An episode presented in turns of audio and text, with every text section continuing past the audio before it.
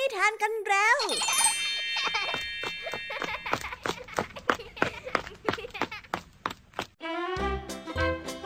สวัสดีค่ะน้องๆ ยินดีต้อนรับเข้าสู่ชั่วโมงแห่งนิทานกับรายการคิสอาสำหรับวันนี้นะคะ พี่ยามีและกองทัพนิทานหันษาเตรียมพร้อมที่จะพาน้องๆ ไปตะลุยโลกแห่งจินตนาการที่เต็มไปด้วยความสนุกสนานและข้อคิดต่างๆ มากมายกันแล้วล่ะค่ะ เอาล่ะ ไปตะลุยโลกแห่งนิทานกันเลย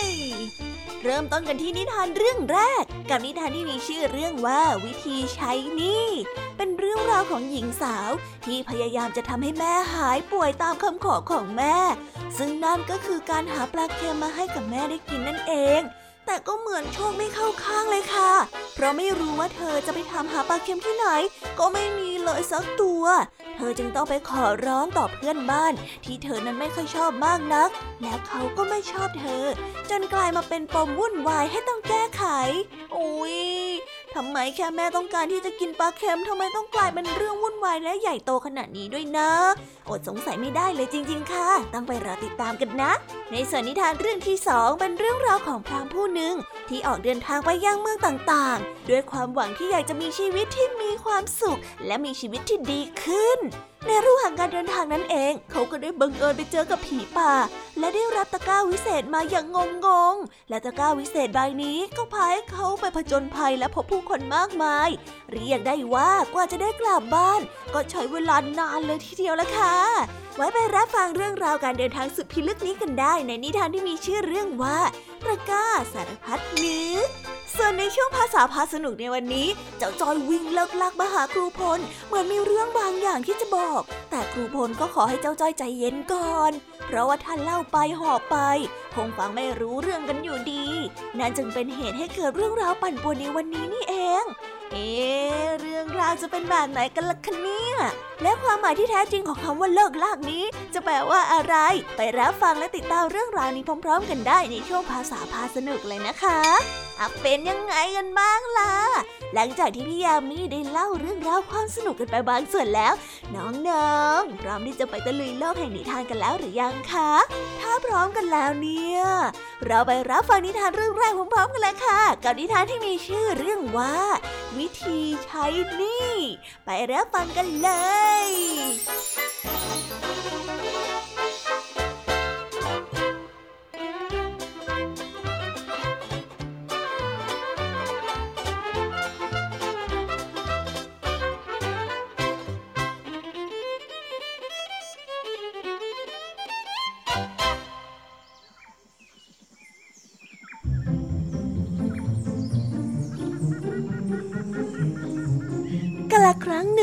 เกาะเบอร์เนียว มีแม่ไม้ผู้มั่งคลั่งร่ำรวยผู้หนึ่ง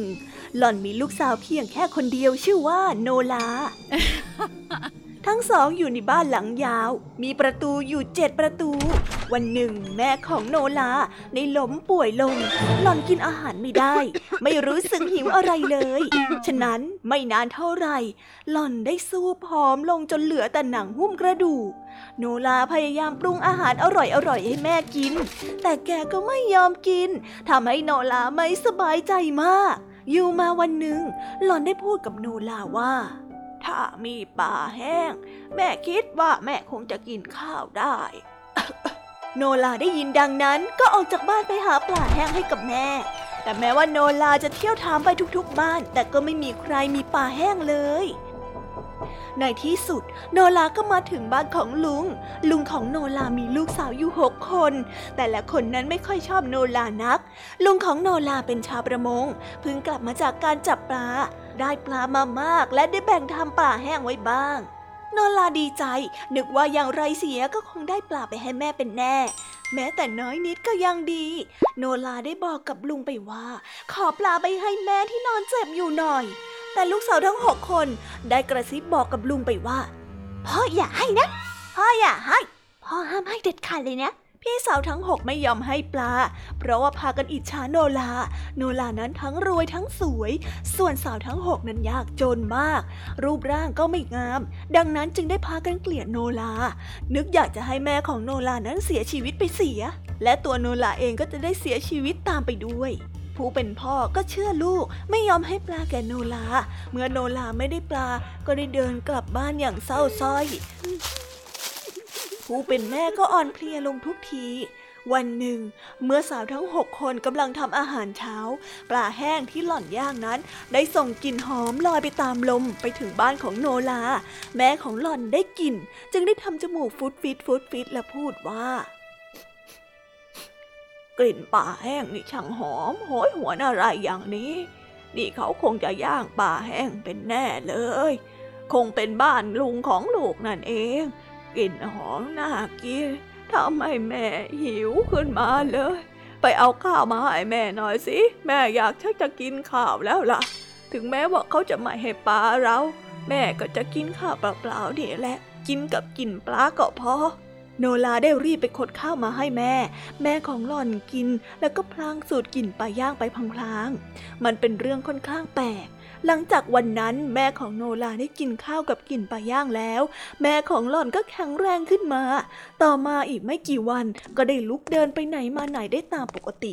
พวกสาวทั้งหกคนที่บ้านของลุงต่างพากันประหลาดใจที่เห็นแม่ของโนลานั้นกลับขึ้นมาแข็งแรงอีกครั้ง จึงได้ถามโนลาว่าเป็นเพราะอะไร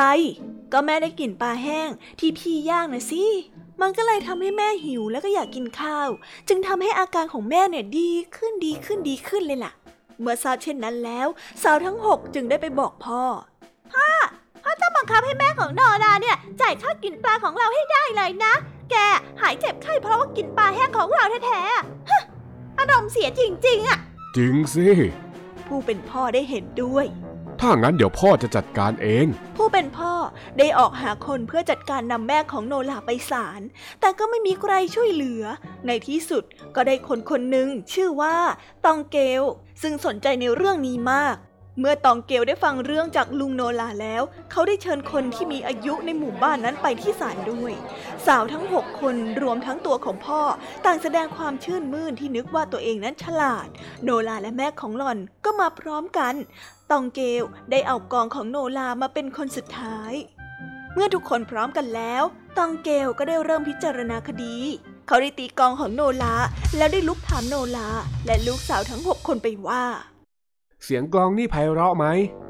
พ่อและลูกๆได้ตอบพร้อมกันพระมากเลยค่ะ โอ้เพราะมากเลยทีเดียว ถ้าอย่างนั้นก็ดีแล้ว เมื่อท่านยอมรับว่าเสียงกลองนี้ไพเราะน่าฟัง ท่านพอใจในเสียงกลองนี้ ก็ขอให้ท่าน รับเอาความพอใจที่ได้ยินเสียงกลองนี้ไปเป็นค่าตอบแทน และถือว่าแม่ของโนลา ใช้หนี้ท่านที่ไปดมกลิ่นปลาด้วยสิ่งนี้นะตองเกลได้พูดขึ้น พูดแล้วตองเกลได้หันไปทางคนที่มีอายุของหมู่บ้าน และพลางถามว่า ถ้าเป็นอย่างนี้ก็ยุติธรรมดีแล้วไม่ใช่หรือ ทุกคนเห็นด้วยไหมอืม ยุติธรรมเอ้ยยุติธรรมใช่ต้องอย่างนี้แหละทำที่สุดเลย บรรดาคนเฒ่าคนแก่ต่างตอบพร้อมกันอย่างเห็นด้วย เมื่อการตัดสินยุติลงแล้ว ตองเกลก็ได้คืนกองให้กับโนลา ส่วนลุงของโนลาและลูกสาวทั้งหกนั้นต่างพากันเดินกลับบ้านไปอย่างเงียบเงียบ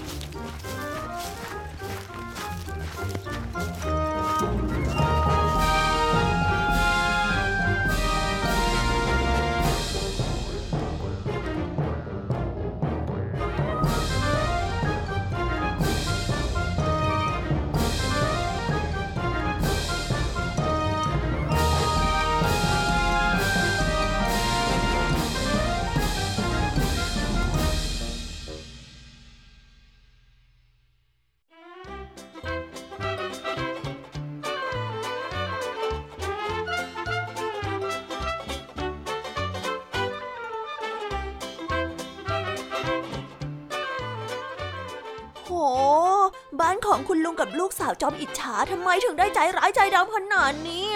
แค่ขอปลาเค็มมาให้แม่ของเขาได้กินข้าวเพื่อรักษาอาการป่วยก็ไม่ให้อะ แถมยังมาขูดรีดที่แม่ของโนราได้กินปลาเค็มอีกอุ้ยดูขอเราสิคะจิตใจเค็มยิ่งกว่าปลาเค็มซะอีกนะคะ แต่ก็นี่แหละนะ คนที่ชอบเอารัดเอาเปรียบผู้อื่น ก็ต้องได้รับบทเรียนแบบนี้ละค่ะ ดูสิคะคำตัดสินของศาลทำเอาเหล่าพ่อลูกจอมงกถึงกับหน้าซีดกันเลยทีเดียว นี่ถ้าหากว่าช่วยเหลือซึ่งกันและกันมาตั้งแต่แรก แล้วก็หยิบยื่นปลาเค็มให้กับโนราตั้งแต่แรกนะ นิทานเรื่องนี้อาจจะจบสวยกันนี้ก็ได้ค่ะ นี่แหละนะคะ จุดจบของความโลภไม่เคยงดงามเอาซะเลย ไปต่อกันในนิทานเรื่องที่สองกันต่อเลยค่ะ กับเรื่องราวการเดินทางของพรามหนุ่ม ที่จะไปหาพระราชา แต่ระหว่างทางก็ดันไปเจอกับเรื่องราวประหลาด ที่ทำให้เขาต้องเปลี่ยนแผน และหันหน้ากลับบ้านทันที เอ๊ยยังไม่เจอพระราชาเลยนี่นาทำไมเขาถึงรีบกลับบ้านนักล่ะคะเนี่ยงั้นไปหาคำตอบพร้อมกันในนิทานที่มีชื่อเรื่องว่า ตะกร้าสารพัดนึก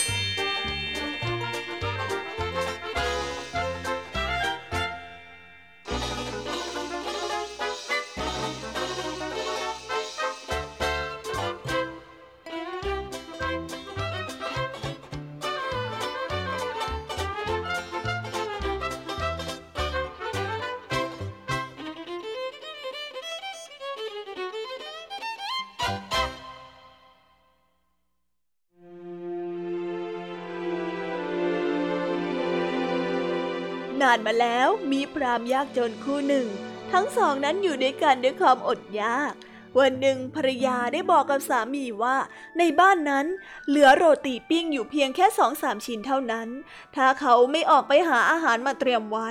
วันต่อมาต้องอดตายเป็นแน่ พรามสามีจึงได้บอกกับภรรยาว่า ถ้าเช่นนั้น แบ่งจัปาตีให้ฉันบ้าง ฉันจะไปเมืองหลวงเพื่อขอความช่วยเหลือจากพระราชาเอง ภรรยาจึงได้ตัดแบ่งโรตีให้สามีเป็นสี่ชิ้นเล็กๆ และนำใส่กล่องให้เอาไปกินระหว่างเดินทางรามสามีได้ออกจากบ้านตั้งแต่เช้า พร้อมด้วยขนมที่ใส่กล่องจากภรรยาจัดให้ ครั้นได้ถึงเวลาตอนเย็น ก็เดินทางไปถึงที่สงบเงียบแห่งหนึ่ง เขาได้นั่งลงที่ใต้ต้นไทรแล้วเปิดกล่องหยิบโรตีออกมารับประทาน ขณะนั้นเขาได้พูดออกมาดัง ๆว่า ควรจะกินหนึ่งหรือสองหรือสามหรือว่ากินให้หมดทั้งสี่ดีหนอ เอาอยัางไงดีนะ บนต้นไทรนั้นมีผีอยู่สี่ตน เมื่อมันได้ยินพรามพูดออกมาเช่นนั้น มันคิดว่าพรามคงหมายถึงพวกมันเป็นแน่ มันได้พากันตกใจกลัว จึงได้ลงมาหมอบกราบตรงหน้าพรามแล้วถามว่า จะให้พวกมันรับใช้ทำอะไรได้บ้าง พรามก็ตอบว่าไม่ต้องการเงินทองอะไร นอกจากสิ่งที่จะทำให้เขามีชีวิตอยู่ได้ ไม่เช่นนั้นแล้ว เขาจะต้องกินผีทั้งสี่ตนนี้เป็นแน่พวกผีนั้นต่างตกใจได้นำตะกร้าสารพัดนึกมามอบให้ พร้อมกับอธิบายวิธีใช้ว่า เมื่อปรารถนาสิ่งใด ก็ตั้งความปรารถนาถึงสิ่งนั้น แล้วเขย่าตะกร้า เมื่อเขย่าแล้วก็จะได้สิ่งที่ต้องการออกมาจากตะกร้านั้น พรามได้รับตะกร้าเอาไว้ วันรุ่งขึ้นได้เดินทางกลับบ้านด้วยความสดชื่นรื่นเริงโดยการที่มีของวิเศษ ไม่ต้องเดินทางไปไกลเพื่อหาอะไรอีกแล้ว ก่อนที่จะมาถึงที่พักในหมู่บ้าน เขาก็ได้อยากทดลองตะกร้าสารพัดนึกดู ว่าจะให้อะไรเขาได้บ้าง เขาจึงได้แวะไปที่กระท่อมหลังหนึ่ง บอกกับชาวนาเจ้าของกระท่อมว่า อยากจะขอค้างนอนสักคืนหนึ่งขอให้จัดที่ให้ด้วย ชาวนาก็ไม่ขัดข้องอะไร แต่ออกตัวว่าไม่มีอาหารพอสำหรับแบ่งให้ได้ พรามได้บอกว่า เรื่องอาหารนั้นไม่ต้องห่วงเขามีอาหารอยู่พร้อมแล้ว ชาวนากับแม่ของเขาเกิดอยากรู้อยากเห็นว่าพรามนั้นจะกินอะไร ในเมื่อในตะกร้าที่ถือมานั้นมีเพียงอันเดียว จึงได้พากันแอบซ่อนดูอยู่ข้างหลังประตู เฝ้าดูว่าพรามนั้นจะทำอะไร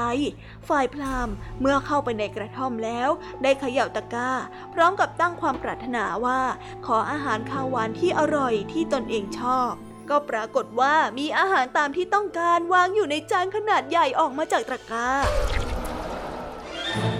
พรามจึงได้เรียกเจ้าของกระท่อมให้เข้ามากินด้วยกัน คืนนั้นเมื่อพรามได้นอนหลับไป ชาวนาก็ได้เข้าไปในกระท่อม เพื่อขโมยตะกร้า เขาได้มัดและผูกปากของพรามเอาไว้ แล้วได้โยนออกมานอกกระท่อมเช้าวันรุ่งขึ้น มีคนผ่านมาทางกระท่อมสองคน และได้เห็นพรามนั้นนอนกิงโคโรอยู่ จึงช่วยกันแก้มัดและปล่อยเขาไป แต่พรามแทนที่จะกลับบ้าน เขาได้ย้อนไปที่ต้นไทรและมาถึงที่นั่นในตอนเย็น เมื่อใกล้เวลาค่ำพรามได้ร้องตะโกนเรียกให้ผีนั้นออกมา พวกผีก็ลงมาทำความเคารพพรามจึงได้เล่าให้ฟังว่าตะกร้าสารพัดนึกที่ให้ไปนั้นได้ถูกขโมยไปแล้ว พวกผีได้ทราบเช่นนั้นได้พูดว่าตะกร้านั้นหายก็ไม่เป็นไร จะให้ไม้เท้าไปแทนไม้เท้านี้เป็นของวิเศษ จะสั่งให้ตีใครก็ได้ นอกจากนี้ยังมอบหอยสั่งให้อีกขอนหนึ่ง แม้ว่าสั่งนั้นไม่อาจจะทำอะไรได้ แต่ก็สามารถพูดตอบโต้ได้ด้วยน้ำเสียงอันดัง รามได้รับเอาไว้และพูดว่า ดีละจะได้เอาไว้ป้องกันตัว พรามได้ถือสังและไม้เท้าออกเดินทางไปยังหมู่บ้านเดิมอีกครั้ง เมื่อไปถึงที่นั่นในตอนเช้า เขาได้ขอพักค้างคืนที่บ้านของชาวนา ฝ่ายชาวนาคิดว่า คราวนี้พรามคงจะมีของที่ดีกว่าคราวก่อนเป็นแน่ ชาวนากับแม่จึงได้ยอมให้พักตามที่ต้องการ เมื่อถึงเวลาในกลางคืน พรามได้เข้าไปในกระท่อม แล้วร้องว่า สังเอ๋ยชาวนาเป็นคนจน ฉันอยากได้เงินสักร้อยเหรียญให้เขา ช่วยจัดการให้ด้วยนะ หอยสังจึงได้ตอบไปว่า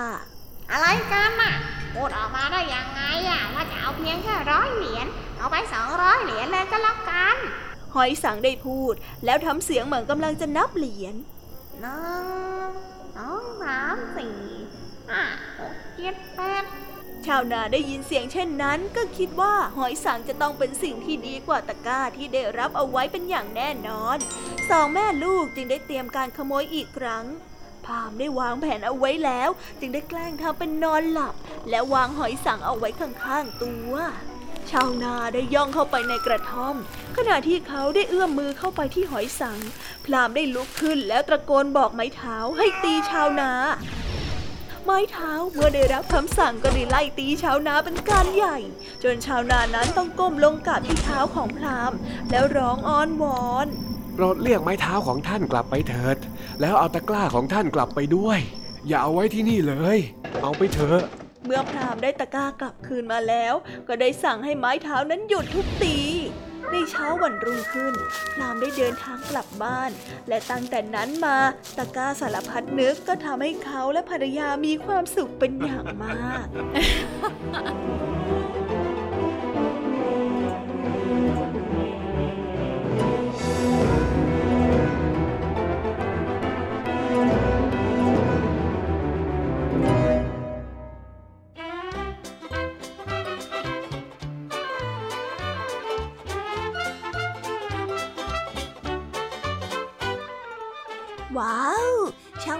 เดินทางที่พิลึกน่าดูเลยนะคะเนี่ย น้องๆลองนึกสิคะ ถ้าน้องๆไปเจอเหตุการณ์แบบพรามผู้นี้บ้างจะทำยังไง เป็นพี่แอมมี่พี่แอมมี่วิ่งหนีตั้งแต่เจอผีป่าแล้วล่ะค่ะน่ากลัวเอาละนะจบในนิทานเรื่องที่สองของพี่ยมมี่กันไปเป็นที่เรียบร้อย เราไปต่อกันในช่วงภาษาพาสนุกกันเลยค่ะเพราะว่าวันนี้เหตุเกิดขึ้นเมื่อเจ้าจ้อยนั้นรีบวิ่งหน้าตาตื่นลอกๆมาหาครูพล เพราะจะแจ้งเรื่องบางอย่างให้ครูพลได้ทราบ แต่ก็เหมือนว่าครูพลนั้นจะไม่เข้าใจในสิ่งที่เจ้าจ้อยสื่อสารเลยนะสิคะ เลยบอกให้เจ้าจ้อย นั่งสงบสติอารมณ์ก่อน ให้ใจเย็นๆ และการที่มัวรอให้เจ้าจ้อยใจเย็น ก็กลายเป็นปัญหาให้ครูพลได้ในที่สุดเรื่องวุ่นๆในวันนี้จะมีบทสรุปแบบไหนกันนะ แล้วคำว่าเลิกลักที่ว่านี้จะมีความหมายแบบไหน ไปรับฟังพร้อมกันได้ในช่วงภาษาพาสนุกกันเลยค่ะ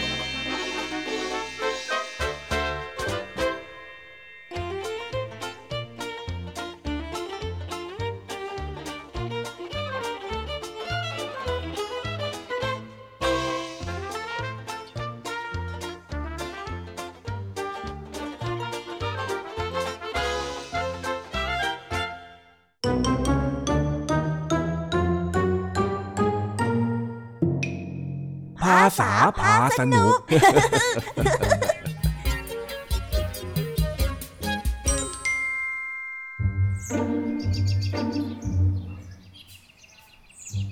ขณะที่ครูพลกำลังนั่งอ่านหนังสือพิมพ์อยู่นั้น เจ้าจ้อยก็วิ่งเข้ามาหาอย่างรวดเร็วด้วยอาการตื่นเต้นทำให้ครูพลต้องบอกให้เจ้าจ้อยใจเย็น แล้วค่อยๆเรียบเรียงว่ามีเรื่องอะไรเกิดขึ้นกันแน่อืม เฮ้ย มีแต่ข่าวคนใจร้อนนะเนี่ย ทำไมคนสมัยนี้เนี่ยถึงได้รีบเร่งตัดสินใจกันเร็วจริง ครูพลครับครูพลครูพลอ้าวจ้อย วิ่งหน้าตั้งมาอีกแล้วเออครูบอลครับเกิดเรื่องแล้วครับอะอะอะอะใจเย็นๆก่อนจ้อย วิ่งมาซะเหนื่อยเลย เฮ้ยเพิ่งบ่นว่าคนสมัยนี้ใจร้อนไปหมาดๆนี่เอง ไม่ได้ครับครู ใจเย็น แล้วก็พักไม่ได้ด้วยเออเพราะว่าผมมีเรื่องที่จะต้องรีบบอกครูครับเฮ้ย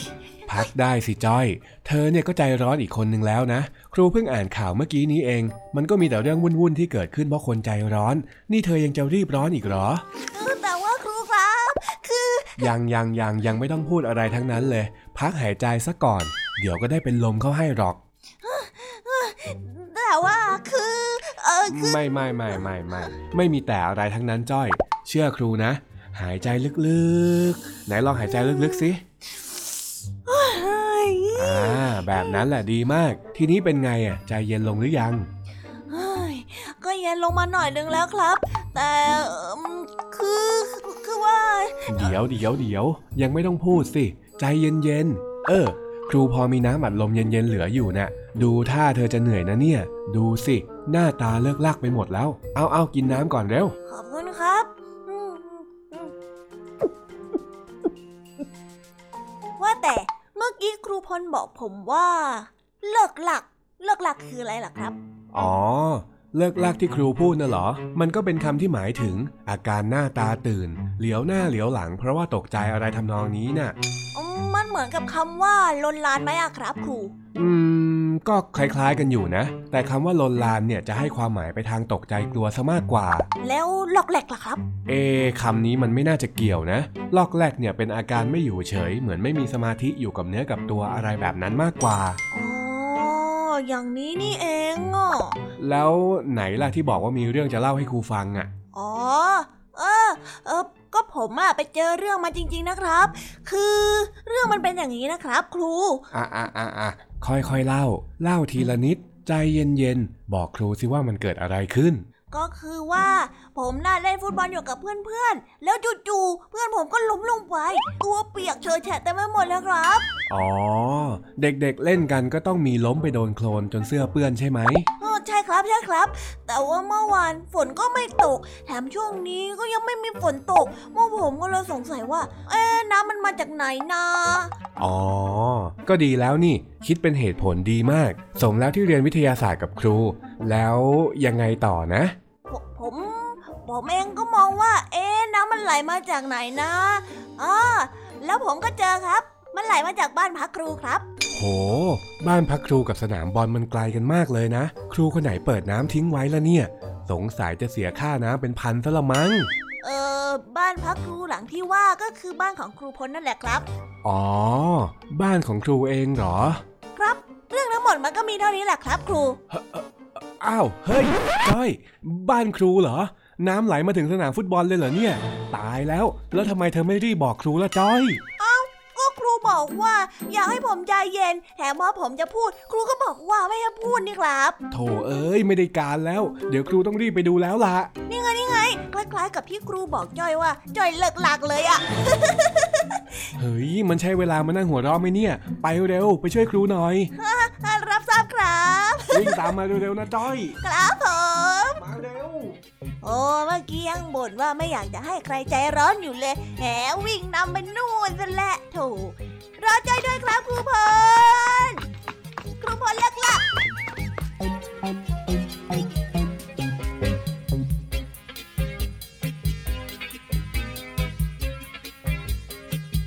ว้าว จบไปแล้วนะคะ สนุกสนานกันไม่น้อยเลยทีเดียวสำหรับวันนี้เรื่องราวความสนุกก็ต้องจบลงไปแล้วละค่ะ พวกเราและรายการ Kids Hour ก็ต้องขอโบกมือ bye bye กันไปก่อน ใครที่มารับฟังไม่ทันสามารถไปรับฟังย้อนหลังได้ที่ Thai PBS Podcast นะคะ วันนี้จากกันไปด้วยเพลงเพราะๆในช่วงสุดท้ายของรายการ แล้วไว้เจอกันใหม่ในตอนถัดไปสำหรับวันนี้ สวัสดีค่ะ bye bye เป็นเด็กดีของคุณพ่อคุณแม่นะคะ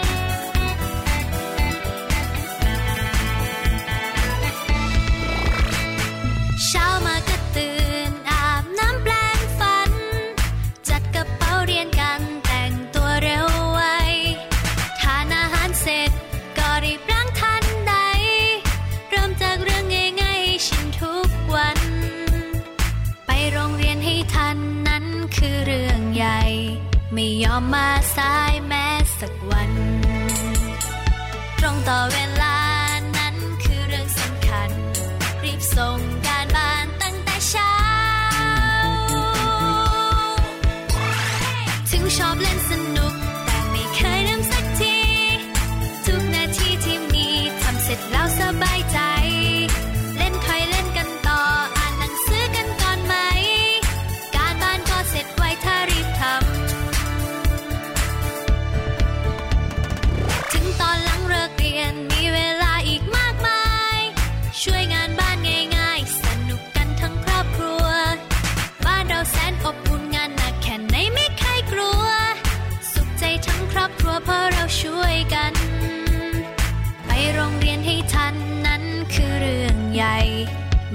มาสายแม้สักวัน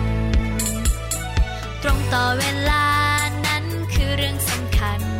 รีบส่งการบ้านตั้งแต่เช้า ถึงชอบเล่นส